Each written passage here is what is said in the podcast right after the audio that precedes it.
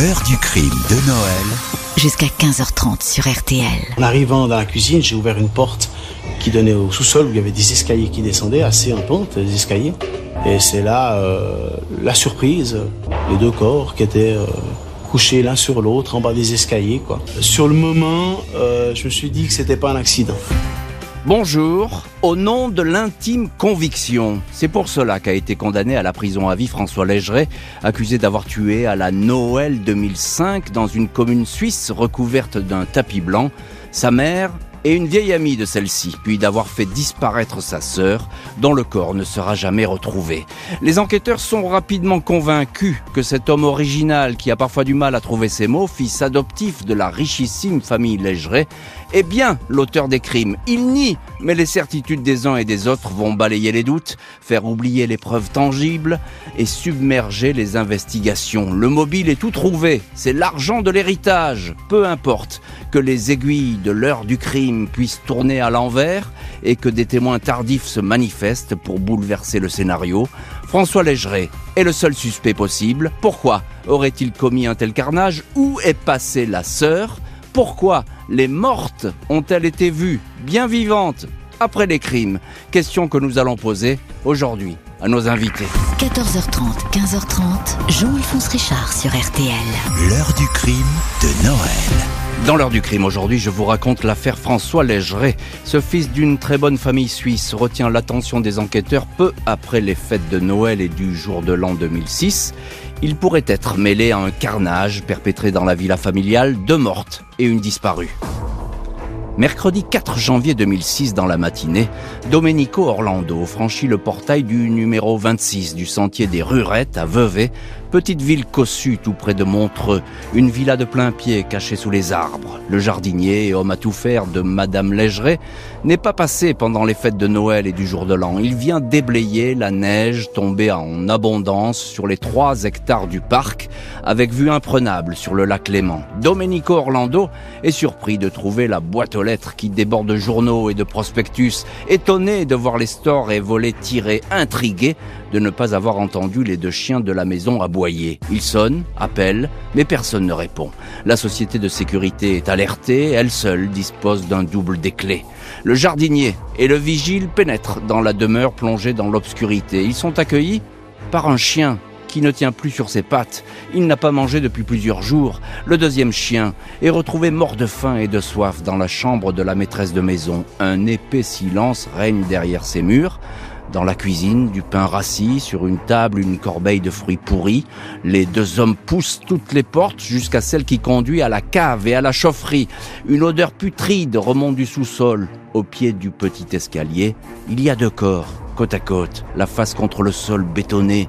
Deux vieilles dames en chemise de nuit, mortes comme si elles avaient dégringolé ensemble l'escalier. Il s'agit de Ruth Légeret, 81 ans, la propriétaire, et de Marina Studer, 80 ans, une amie invitée à Vevey pour les fêtes de fin d'année.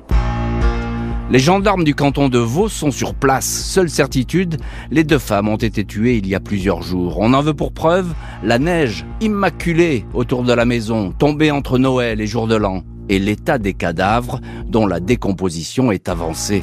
Les victimes portent des échymoses, des côtes fracturées. Elles ont sans doute été frappées, estourbies. Il y a des traces de sang dans l'escalier, une tache sur le col de la chemise de nuit de Ruth Légeret. Dans sa main gauche, on découvre une touffe de cheveux bruns, mais il manque quelqu'un dans la maison, la fille de Ruth, Marie-Josée Légeret, 56 ans, une naturopathe qui est revenue vivre chez sa mère il y a quelque temps. Elle est introuvable. Toutes ses affaires sont là, son téléphone, son portefeuille, ses clés. Sa chambre est parfaitement en ordre. Pas un crime de rôdeur ou de cambrioleur. Seul un modeste bougeoir qui a peut-être servi à assommer les victimes est introuvable. Les enquêteurs privilégient donc le geste d'un familier. Ils sont obligés de ranger la fille Marie-Josée qui a disparu au rayon des suspects potentiels. La famille Légeret est très riche. Le père, Charles Légeret, décédé en 1990, avait fait fortune dans l'immobilier. Les policiers préviennent les deux fils de la famille. Jean-Marc, architecte, habite à proximité. Il ne paraît pas surpris par la terrifiante nouvelle. Il ne souhaite pas se rendre sur place. Il indique être fâché avec le reste de sa famille. Un désaccord à propos de l'héritage. Il a depuis longtemps coupé les ponts. L'autre fils, François, 42 ans, habite à une quinzaine de kilomètres de Vevey, au mont de Corsier un gros chalet où cet homme, adopté en Inde par les Légerets quand il était enfant, vit entouré d'animaux, trois chiens, deux ânesses, un cheval et deux lamas. Lui non plus n'est pas abasourdi. Il a vu sa mère pour la dernière fois le vendredi 16 décembre, il est allé la chercher au salon de coiffure. C'est lui qui gère la fortune immobilière familiale. Il voulait parler affaires avec elle, le financement d'un projet. La gérante du salon de coiffure confirme cette visite et dit que la mère et le fils avaient l'air de bien s'entendre. Et on va voir par la suite que cette entente n'était peut-être pas si cordiale que cela, puisque François Légeret va faire l'objet de toutes les suspicions, jusqu'à apparaître comme l'unique suspect pour les deux morts et la disparition de sa sœur. Nous allons voir tout cela dans les chapitres euh, suivants euh, de l'heure du crime. Pour l'instant, on, replante le décor de cette histoire. On est à Vevey en 2006, entre Noël et le jour de l'an. Bonjour Arnaud Béda. Oui, bonjour Jean-Alphonse. Merci beaucoup d'avoir accepté l'invitation de l'heure du crime et d'être euh, en direct dans l'heure du crime depuis euh, la Suisse. Vous êtes euh, journaliste là-bas en Suisse, vous connaissez parfaitement cette affaire. Je le disais, Arnaud, il y a ici une scène de crime qui est étonnante parce que c'est un carnage qui est sans témoin et on est dans un des lieux les plus tranquilles et les plus prospères de la Suisse. Oui, on est dans une petite ville suisse très prospère où a notamment habité euh, euh, Charlie Chaplin ou, ou, Nabokov. Vous savez, l'auteur de Lolita, mmh. c'est un, c'est une Riviera très très prospère, sans sans histoire. Et effectivement, la, la, la découverte de ce double ou voire triple homicide euh, provoque la, la, stupéfaction dans cette petite ville. Vous savez, il y a une ambiance un peu à la, à la Simenon, un peu mmh. d'un ou d'un film de Chabrol. C'est ah pas oui. une caricature que de le dire. On est vraiment, on est vraiment dans ça. Oui, et puis il y a ce, décor de neige, euh, etc. Enfin, on, on, est là entre à la sortie du jour de l'an. Euh, c'est vraiment une période un peu particulière. Alors rien n'a été volé dans, cette maison. Euh, Est-ce qu'on sait euh, comment sont mortes Ruth Légeret et son amie Marina Studer? Alors les, les, premières conclusions des légistes, qui perdureront d'ailleurs le, le, long de l'enquête, c'est qu'elle serait morte suite à, à une chute dans, dans, les escaliers. Des mmh. escaliers assez pentus, juste après la porte d'entrée, qui se dirige vers, vers le sous-sol. On sait de quoi sont mortes les, les deux victimes? Alors on est dans une villa résidentielle sur les hauteurs de, de, de la ville de, de Vevey, assez, assez isolée, donc avec relativement peu de voisins euh, ou de témoins possibles parce que les villas sont assez distantes des unes des autres. Euh, ce qu'on sait sur les causes de la mort, les premières conclusions des, des légistes disent que c'est probablement qu'elles sont probablement décédées suite à une chute dans les escaliers, mmh. des escaliers assez pentus, juste après la porte d'entrée qui se dirige vers, vers le sous-sol. Alors voilà pour cette scène de crime. Euh, bonjour Corinne Jacquet.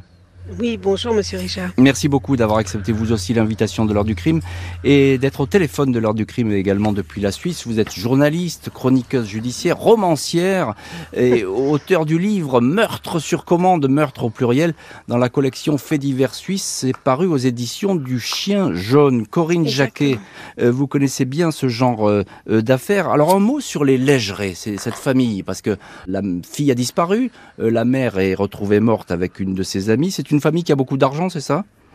Alors le père était un architecte euh, brillant qui a fait des affaires florissantes et qui, euh, selon mes souvenirs, a laissé euh, quelques, peut-être 18 millions de fortune à sa famille en décédant il y a bien des années déjà, dans les années 90. Mmh. Alors il y a cette galerie de portraits, euh, il y a ces deux fils. Le, le premier, on, on, va les passer en revue rapidement si mmh. vous voulez, Corinne Jacquet. Le, mmh. le premier, c'est Jean-Marc, c'est l'aîné. Euh, il est architecte, hein, c'est ça? Euh, Voilà. Alors c'est l'aîné qui, vous, vous l'avez cité avant, ne veut rien avoir à faire, ne veut plus rien avoir à faire avec sa famille, qui vit pas très loin d'ailleurs, je crois, de, de la villa du crime. Et euh, ensuite vient une fille, Marie-Josée, donc la personne qui a disparu dans, dans ce dossier. Et euh, les parents Légeret avaient été chercher euh, notamment François en Inde et je crois aussi un petit frère qui était décédé euh, quelques années plus tôt. Oui, c'est euh, ça. François Légeret, c'est l'enfant qui est adopté. Hein. C'est sur lui que vont se porter effectivement les soupçons dans cette affaire. On va le voir par la suite, mais c'est lui, c'est l'enfant adopté. Ils ont été le chercher. Il avait déjà euh, 7 ou 9 ans. Enfin, c'était pas un bébé. Mhm. Et il a été reçu par Madame Légeret de tout ce qui a été dit, en tout cas, comme un cadeau du ciel, comme son petit bonheur, son petit dernier, son petit chouchou. Euh. Mhm. Un enfant qui a dû évidemment s'adapter ici parce que euh, il avait un âge déjà euh, avancé pour changer de monde, de culture, de langue, etc. Et puis il y a Marie-Josée. Alors encore un, dernier mot là-dessus parce que Marie-Josée, bah, elle, elle a disparu. Hein, oui, euh, alors Marie-Josée, elle a été, elle est médecin, elle a travaillé dans l'humanitaire en Afrique et depuis quelques années, elle est revenue à Vevey elle a ouvert un cabinet médical qu'elle a entretenu pendant quelques temps. Et je crois après le décès du papa, quand je dis je crois, c'est parce que j'ai pas forcément les dates sous les mhm. yeux. Un peu après le décès du papa, elle a trouvé nécessaire d'aller habiter avec sa maman. Mhm pour l'aider, la soutenir. Et à ce moment-là, elle a fermé son cabinet médical. Ça. Elle, a fermé son cabinet. Arnaud Béda, euh, bah c'est une famille, euh, bon, il y, y, a beaucoup d'argent, effectivement, euh, ça on le sait, avec de, de, belles maisons, de belles villas, mais c'est une famille un petit peu dans le désordre, cette, cette famille euh, Légeret. Oui, ben c'est deux enfants euh, euh, comment biologiques et deux enfants, deux pièces rapportées, ce qui évidemment dans le contexte de l'époque euh, est assez, disons, extravagant dans une petite ville comme Vevey. Et puis il faut quand même souligner, revenir un tout petit instant sur la personnalité de Marie-Josée, qui est un personnage central de, toute cette affaire. Elle a quasiment pas d'amis, elle a pas de vie sociale, elle est dépressive, elle a aussi des tendances très très mystiques. Elle pense notamment que sa mère est, est, est possédée par le démon. Euh, la, la, mère elle-même pense que sa fille a été pervertie durant un, un, séjour africain. Elle va, elle va notamment en Italie pour essayer de la faire exorciser euh, par un, un, archevêque alors très en cours au Vatican. Il y a hmm. tout ce contexte-là dont il faut quand même parler quelques secondes parce qu'on verra ensuite qu'il a été complètement oui. éludé de, de l'enquête. Et d'autant plus, et d'autant plus, Arnaud Béda, c'est que euh, la fille disparue, Marie-Josée, euh, après tout, elle a peut pu très bien euh, faire le coup. Euh, on ne sait pas à ce moment-là de l'enquête. Et on le sait toujours pas, sans vouloir. Ça, c'est autre euh, chose. Euh, comment préjuger de votre récit, mais effectivement, elle, elle est dans les dans les coupables possibles, dans les de, de, de cet homicide, évidemment, bien sûr. Au regard de cette famille qui paraît divisée et où l'argent tient une place centrale, la piste d'un familier est celle qui prévaut. Les gendarmes du canton de Vaud estiment que les crimes ont été commis dans la journée du 24 décembre 2005 après 11 heures du matin. Ils en sont convaincus car ce jour-là, à 10h45, Ruth Légeret a discuté avec un postier sur le pas de sa porte. Un quart d'heure plus tard, un autre postier a sonné chez elle, mais personne ne s'est manifesté. Le courrier s'est ensuite accumulé dans la boîte aux lettres. Les fils de la victime sont entendus. L'aîné, Jean-Marc, fâché depuis quelques années avec sa famille pour une question d'héritage, répond aux questions des deux inspecteurs. Son emploi du temps du 24 décembre et des jours suivants l'écarte de la liste des suspects. Il évoque sa sœur Marie-Josée qui serait dépressive. L'enquête va effectivement révéler que la naturopathe se disait parasitée par de mauvaises vibrations dans la maison. Elle était persuadée d'avoir été envoûtée lors d'un voyage en Ouganda sa mère l'avait conduite chez un prêtre exorciste. Le fils aîné fait de troublantes déclarations. Il explique que son épouse fait souvent des rêves prémonitoires. Après le drame, sa femme a clairement identifié dans son sommeil l'auteur des crimes. Il s'agit de François Légeret. Elle l'a vu en rêve dans la maison de Vevey faire signer un document à sa mère. Celle-ci ne voulait pas. Une dispute a éclaté. Il a tué tout le monde, y compris la sœur Marie-Josée. Elle il l'a placé dans le coffre d'une voiture. Le témoin affirme que le cadavre a été abandonné au col de Jaune, dans le canton de Berne. Les recherches ne donneront rien. Les jours défilent et les enquêteurs pensent que les crimes ont été maladroitement mis en scène. Les cheveux de Marie-Josée retrouvés dans la main de sa mère morte, et laissant donc croire à une empoignade entre les deux femmes, Ses cheveux n'auraient pas été arrachés, mais posés dans la main de la victime. L'attention se porte sur François Légeret. Il s'occupe des affaires de sa mère, des biens familiaux. Il serait criblé de dettes. Il y a des lettres dans lesquelles sa sœur l'accuse de ne s'intéresser qu'à l'argent. Il y a encore le résultat de l'expertise ADN sur le col de la chemise de nuit de Ruth Légeret. C'est du sang mélangé, celui de la victime et celui de François. Le 2 février, un mois après la découverte du massacre, le fils cadet est arrêté, inculpé d'assassinat. Il nie. Lors de ses auditions, il a indiqué avoir passé la journée du 24 décembre dans la famille de sa compagne, à une vingtaine de kilomètres de Vevey. La jeune femme confirme, mais indique que François s'est fréquemment absenté. Le 6 février, face au juge Jean-Pierre Chaton, il change de version. Cette fois, il accuse sa sœur disparue. Le 24, il s'est bien rendu à la villa du sentier des Rurettes. Il est tombé sur Marie-Josée.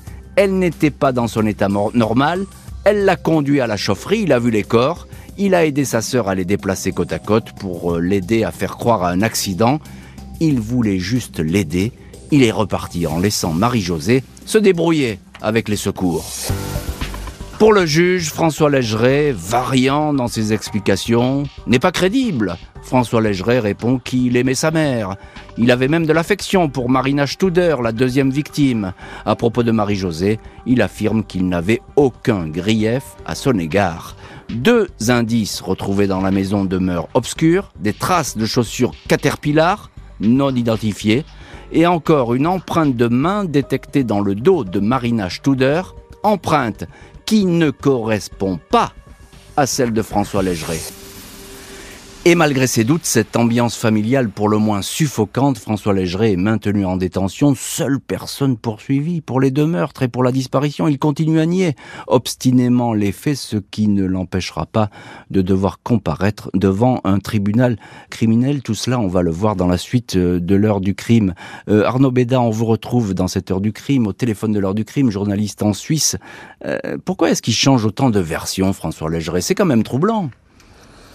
Oui, et c'est bien là ce qui va le, perdre ensuite, c'est que au, début il dit j'ai jamais mis les pieds dans la villa des Rurettes et confronté à la présence de cette micro-trace d'ADN sur le col de la chemise de nuit de, de, de sa mère, et c'est là qu'il dit ben oui j'y suis allé et, qu'il déroule son son récit.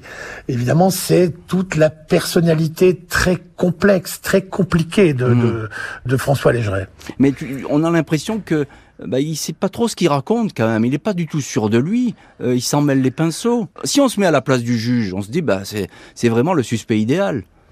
C'est sûr qu'il a la tête de l'emploi, qu'il se défend très très mal, qu'il est parfois odieux, procédurier, qu'il est, passez-moi l'expression, mais il est parfois une parfaite tête à claque. Mmh. Donc évidemment, euh, tout ça ne va pas l'aider dans, dans, toute cette affaire. Il est quand même un peu aussi très taciturne, très renfermé par moments.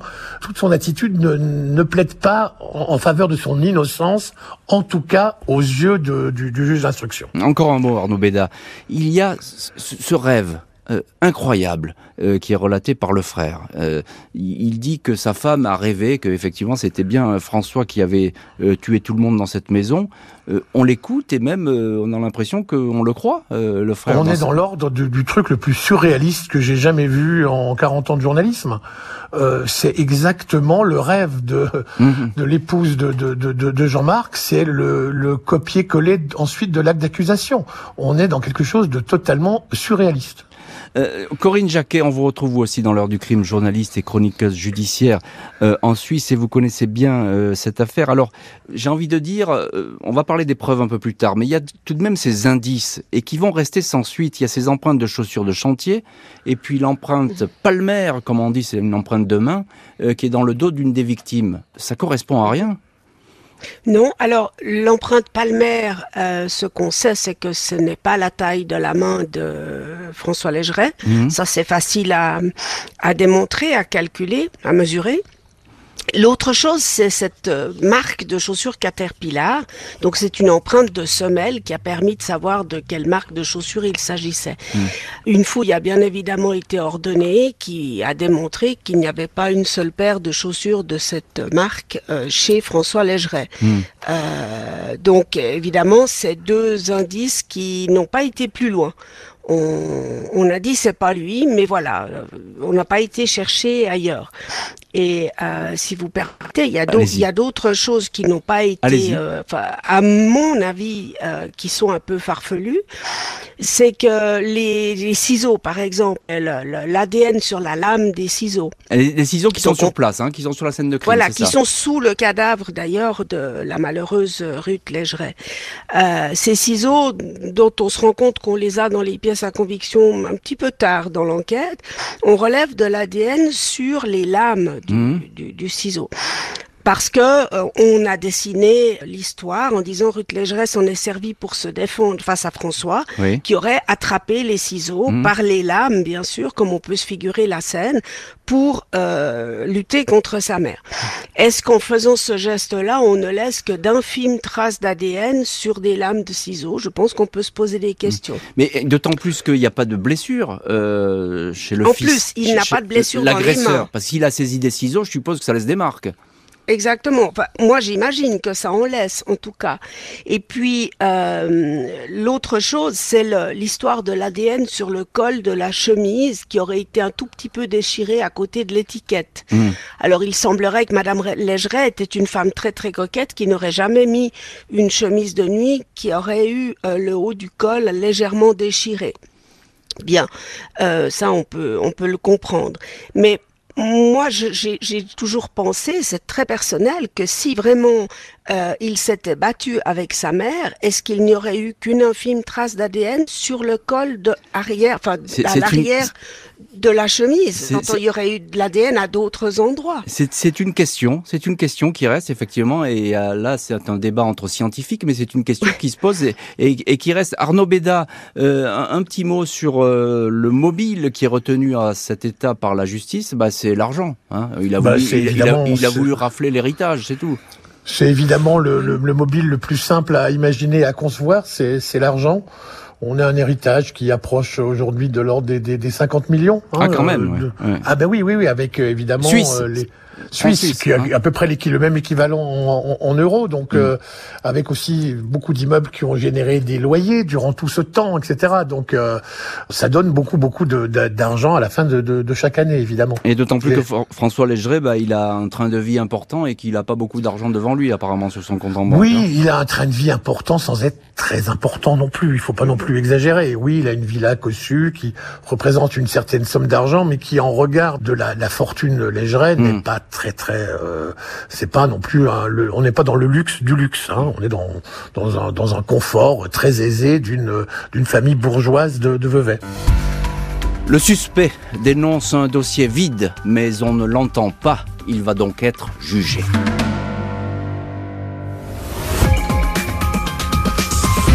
Quand j'ai dit que j'ai aucune application, je suis innocent, il me croit pas. Il, il me raconte autre chose. Quand j'ai dit des propos à décharge, ne me croit pas non plus. Dès le début, euh, on m'a accusé de certaines choses et je sentais que euh, j'étais comme tétanisé au, niveau des émotions. 16 juin 2008, François Légeret, cheveux bruns longs, regard perdu, s'installe dans le box des accusés du minuscule tribunal criminel de Vevey. Il a souvent changé de version pour expliquer son emploi du temps du 24 décembre 2005. Désormais, il affirme qu'il ne s'est jamais rendu ce jour-là chez sa mère. Il dit être accusé sans preuve. Il a raconté n'importe quoi sous la pression des gendarmes et du juge. Pas moins de 45 interrogatoires. L'accusation reste sur ses positions. Elle évoque l'ADN de l'accusé retrouvé sur le col de la chemise de nuit de Ruth Légeret et sur une paire de ciseaux. Le mobile est évident. C'est l'argent son frère aîné avait déjà pris sa part d'héritage, sa mère et sa sœur mortes. François Légeret serait seul à la tête de la fortune familiale. L'avocat de l'accusé dénonce un dossier bâti sur des impressions, des déductions. Sans succès, 27 juin, François Légeret est condamné à la prison à vie, incarcéré au pénitencier de Bochouzy. Six mois après le verdict, coup de théâtre. Un témoignage change la donne. Jacqueline Albanesi, une boulangère de Vevey, certifie avoir vu dans sa boutique le 24 décembre 2005 vers 17h Ruth Légeret, accompagnée d'une vieille dame qu'elle ne connaissait pas. Jacqueline Albanesi est formelle. Elle a servi ce jour-là Madame Légeret une cliente régulière. Déclaration qui bouleverse l'heure du crime, car selon les gendarmes et les experts, à 17h le 24 décembre, les deux femmes étaient déjà mortes. L'heure des décès est arrêtée dans une fourchette entre 10h et 14h. François Légeret demande un nouveau procès et va l'obtenir. Et il va l'obtenir, mais en attendant, il y a ce premier procès pour lequel il est très lourdement condamné. Arnaud Béda, euh, tout de suite, bah, il a été considéré comme coupable. On a l'impression qu'il n'y avait pas beaucoup de suspense au cours de ce procès.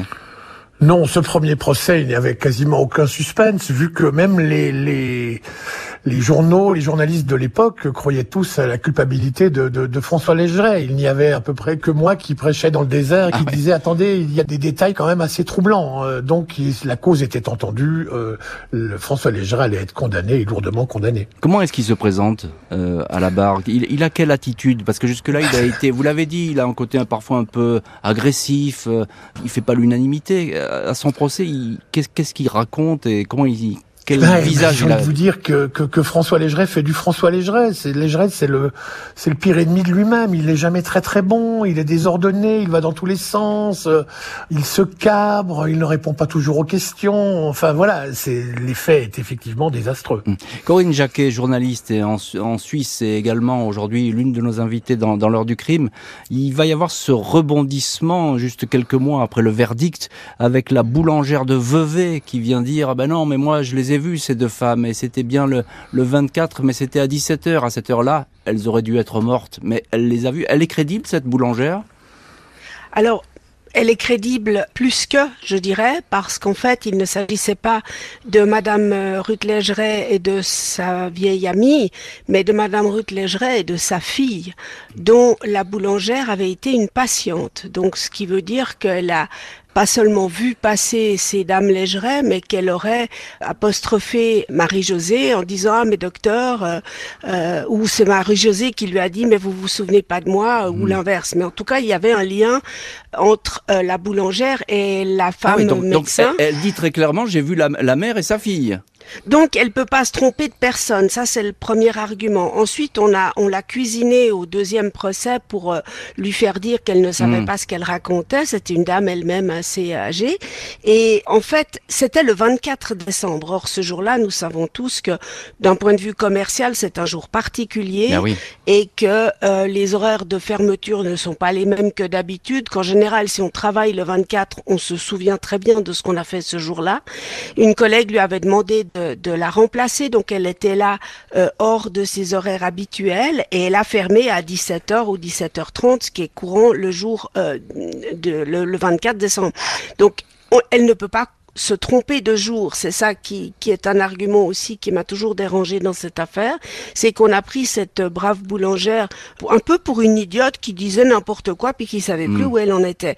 Et elle a maintenu sa version euh, à plusieurs reprises, mais évidemment, hmm. imaginez euh, devant un tribunal, euh, interrogé comme témoin devant des, des, procureurs et des avocats qui la harcèlent de questions, elle a un peu perdu pied et on a voulu démontrer hmm. qu'en fait elle ne savait pas ce qu'elle racontait.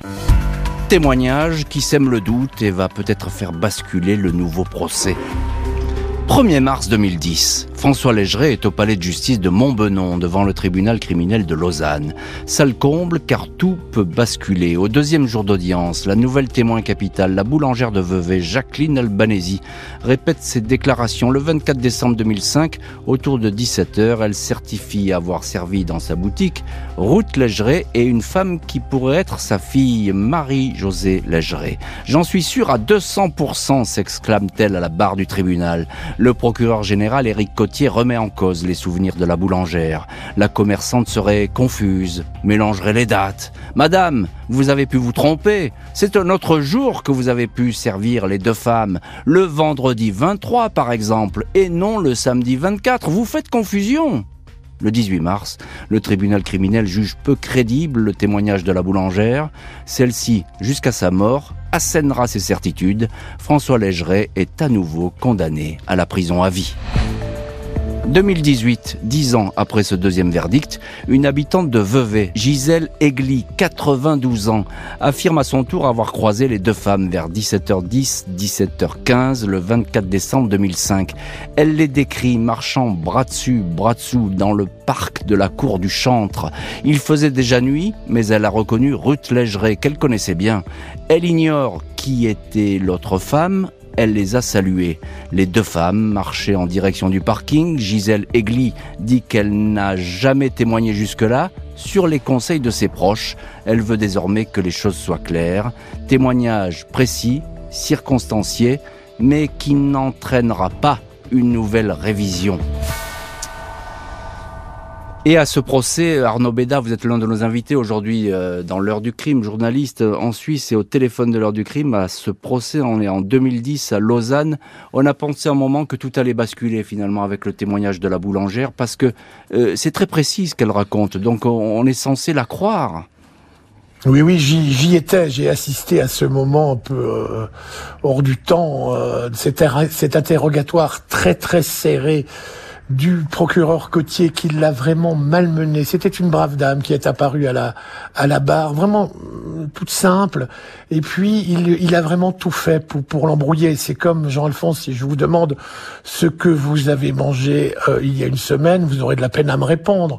Si je vous demande euh, où étiez-vous lorsque hmm. vous avez appris, je sais pas, les attentats de Charlie Hebdo, vous le saurez avec précision. Et voilà, donc tout, tout, tout son interrogatoire, il a été fait sur ce mode-là, et même, je crois, moment donné, si je me souviens bien, il lui a demandé le nom du président de la Confédération des conseillers fédéraux pour essayer de, la faire passer pour une idiote. Hmm. C'était particulièrement gênant ce, ce moment dans le tribunal parce qu'on sait que ça peut basculer et puis euh, il, a, il a tout fait pour la réduire en bouillie si vous me permettez cette expression. Quel est le climat qui pèse sur ce, sur ce procès? Alors là, il y a là il y a un vrai enjeu. Il y a un vrai enjeu. On sait que effectivement, parce que Cotier lui-même a dit, euh, euh, soit les les a tués le 24 décembre, soit il ne les a pas tués. Donc évidemment, euh, euh, l'enjeu est considérable et on est vraiment suspendu au, au verdict mmh. en se disant mais est-ce que euh, tout va basculer? Corinne Jacquet, journaliste en Suisse également et au téléphone de l'heure du crime, il va y avoir un autre témoignage, c'est celui de, Gisèle Egli, elle a 92 ans. Mais ce témoignage, il est vraiment très tardif. C'est pour ça qu'on le retient pas? Alors, on a beau jeu de ne pas le retenir de la part d'une personne très âgée dont on peut douter de la mémoire euh, quelques 13 ou 14 ans après les faits. À nouveau, euh, est-ce qu'elle démontre que ce moment-là, ce jour-là, elle a quelque chose de particulier euh, Arnaud parlait de, des attentats de Charlie Hebdo. On se souvient tous ce qu'on a fait ce jour-là ou quand les tours du World Trade Center sont tombées. Mmh. En revanche, effectivement, je suis incapable de vous dire ce, ce que j'ai mangé il y a trois jours. Donc, cette dame, c'est facile de venir dire elle a, elle a 92 ans. Comment se souvient-elle euh, tant d'années après ben oui. Euh, c'est très dommage, c'est très très dommage qu'elle ait été mal conseillée à l'époque. Et en fait, c'est un témoignage qui devient inutile parce qu'il est beaucoup trop. Il ne peut pas être étayé. Hmm. d'une part, et sauf à avoir, je ne sais pas, son ticket de parking euh, le même jour à la même heure, mais garde-t-on nos tickets de parking 20 ans après, enfin 15 ans après? Voilà, et, et, je pense que ça démontre une fois de plus un acharnement que moi je vois dans cette affaire. Je sais que c'est une affaire en Suisse qui déchire un peu l'opinion, hein, parce qu'il y a, comme on dit toujours, il y a les pour et les contre. Et effectivement, vous, vous pensez qu'il y, a des éléments qui n'ont pas été suffisamment creusés. Alors, moi, je ne sais pas s'il est innocent, mais ce que je sais, c'est qu'on n'a jamais considéré qu'il puisse l'être. Et euh, ça, ça me dérange au nom d'une certaine justice. Et je pense que ce garçon paye le prix de ses origines étrangères, de sa couleur de peau. Et je n'hésite pas à dire que on sent dans, dans, dans la, la, reconstitution, dans la voix du juge d'instruction, comme dans la colère très contenue de, de, du procureur Cotier, une espèce de rogne, si vous me permettez l'expression, et cette façon qu'on a de toujours le traiter d'enfant adopté, de fils mmh, adoptif. Mmh, mmh. On insiste énormément là-dessus. On sait que ça lui fait du mal. On sait que sa mère n'utilisait jamais ce mot. Et euh, il y a cet acharnement qui n'aide pas à voir clair dans quelle que soit la nouvelle preuve qui arrive, je pense. Le condamné reste en prison, il ne va dès lors euh, jamais cesser de remuer ciel et terre pour être rejugé. François Légeret, 58 ans, écroué dans un pénitencier suisse, a multiplié les recours pour que son cas soit révisé. En 2019, il avait demandé une enquête sur le procureur général Éric Cotier, le magistrat qui l'avait accablé. Dans un courrier adressé au Grand Conseil vaudois, il écrivait que Monsieur le procureur se devait être irréprochable, mais avait failli à son devoir. La justice suisse ne donnera pas suite à cette requête. 23 septembre 2021, François Légeret avait à nouveau demandé que son procès soit révisé au motif d'avoir été condamné sur la seule intime conviction de l'accusation. Demande à ce jour restée lettre morte. Corinne Jacquet, on vous retrouve dans cette heure du crime. Vous êtes euh, journaliste en Suisse et vous êtes au téléphone de l'heure du crime. Euh, on a l'impression que cette affaire Légeret, euh, c'est impossible de savoir véritablement ce qui s'est passé. Il y a des doutes, mais il y a tout de même une personne qui a été condamnée et deux fois à la prison à vie. Oui, et qui a le droit de demander sa libération conditionnelle, je crois actuellement euh, ou, ou, très prochainement. Et euh, Arnaud pourra peut-être mieux vous renseigner là-dessus, mais je crois qu'on lui refuse. Et en plus, on vient euh, de le faire changer de pénitencier mmh. Tout récemment. Et ça, c'est encore un acte qui est assez inexplicable parce qu'il avait pris ses quartiers au pénitencier depuis depuis 16 ans. Il y était bien, si tant est qu'on puisse être bien en prison. Il s'était construit une sorte d'existence en prison et on vient de le changer d'établissement pour des raisons euh, que mmh. personnellement je ne connais pas. Donc j'y vois de nouveau une sorte d'acharnement euh, contre lui. Euh, Arnaud Béda, pourquoi est-ce qu'il n'est pas sorti encore de prison? Parce qu'il avait, il avait droit, je crois, à une condition. Oui, il y, il y, a droit absolument. Après, il a été condamné donc à perpétuité. Donc après 15 ans, il peut demander une remise en libération conditionnelle qui lui est toujours euh, refusé. C'est le juge d'application des peines qui évidemment est, est, souverain, qui se base sur différents rapports d'experts, d'expertise, de, euh, de, du directeur de la prison. Il faut euh, comment avoir eu une bonne conduite, mmh. afficher un repentir sincère. Enfin, il y a différentes conditions évidemment qu'il ne remplit pas. Et dans le, le, le, dernier refus, on parle de son attitude oppositionnelle, revendicatrice. Mais oui, mais on, on lui euh, reproche, on lui reproche, je crois, Arnaud, de, de, finalement de ne pas avoir avoué. Exactement. On lui reproche ça. Il aurait mieux fait d'avouer, de faire sa peine, et puis il serait euh, assurément déjà sorti, ça c'est certain. Ça c'est un petit peu à l'américaine, on pourrait dire comme ça. Corinne Jacquet, euh, auteur du livre Meurtre sur commande, collection faits divers suisse, euh, livre paru aux éditions du Chien jaune. Vous connaissez toutes ces affaires criminelles en Suisse et il y a celle-là qui vous tient à cœur. Est-ce que certaines voix se sont élevées pour dire que l'enquête ne s'était pas assez concentrée euh, sur toute la famille, sur tout l'environnement familial des Légerets Vous êtes d'accord avec ça? Ah oui, oui, oui. Il y a même une association qui s'est créée, qui prend la défense de François Légeret, des gens qui croient fermement à son innocence euh, et qui se battent pour euh, le soutenir et pour essayer de, au moins peut-être actuellement, de le faire sortir de prison, ce qui serait déjà une une, une étape mmh. importante. Donc il y a il y a des gens, il y en a pas mal qui pensent que, en tout cas, à tout le moins, on ne l'a pas écouté comme euh, comme il le fallait. Mmh. Ce qui ce qui est aussi une chose dans cette affaire, c'est qu'on le on, on, lui dit à la fois qu'il était sans sentiment notamment quand on lui apprend le décès de sa mère. On voit sur la reconstitution qu'il reste de longues minutes sans rien dire. C'est quelqu'un d'extrêmement fermé et réservé.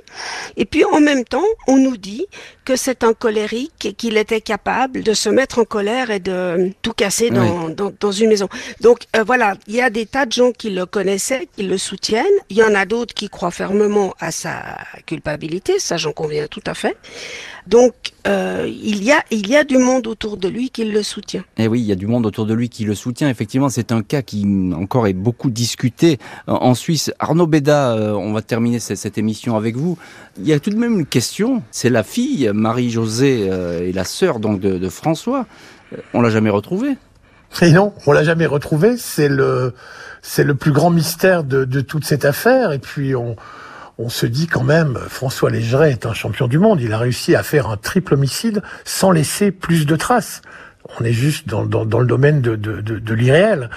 Et puis évidemment, Marie-Josée, c'est la grande question. Il y avait cette piste satanique qui n'a pas été étudiée en profondeur par le juge d'instruction euh, de, de l'époque. Mhm. Il était notamment allé dans les environs de Rome, là où des témoins avaient dit avoir vu Marie-Josée. Il est allé avec une très très bonne foi montrer des photos anciennes de Marie-Josée et pas les plus récentes. Évidemment, évidemment, ah. les témoins que j'avais vus euh, quelques semaines auparavant, je leur avais montré la dernière photo connue de Marie-Josée, pas des photos d'il y a 30 ans. Donc évidemment, il est rentré tout guiré de, de Rome en disant non, non, les témoins n'ont pas reconnu Marie-Josée Légeret.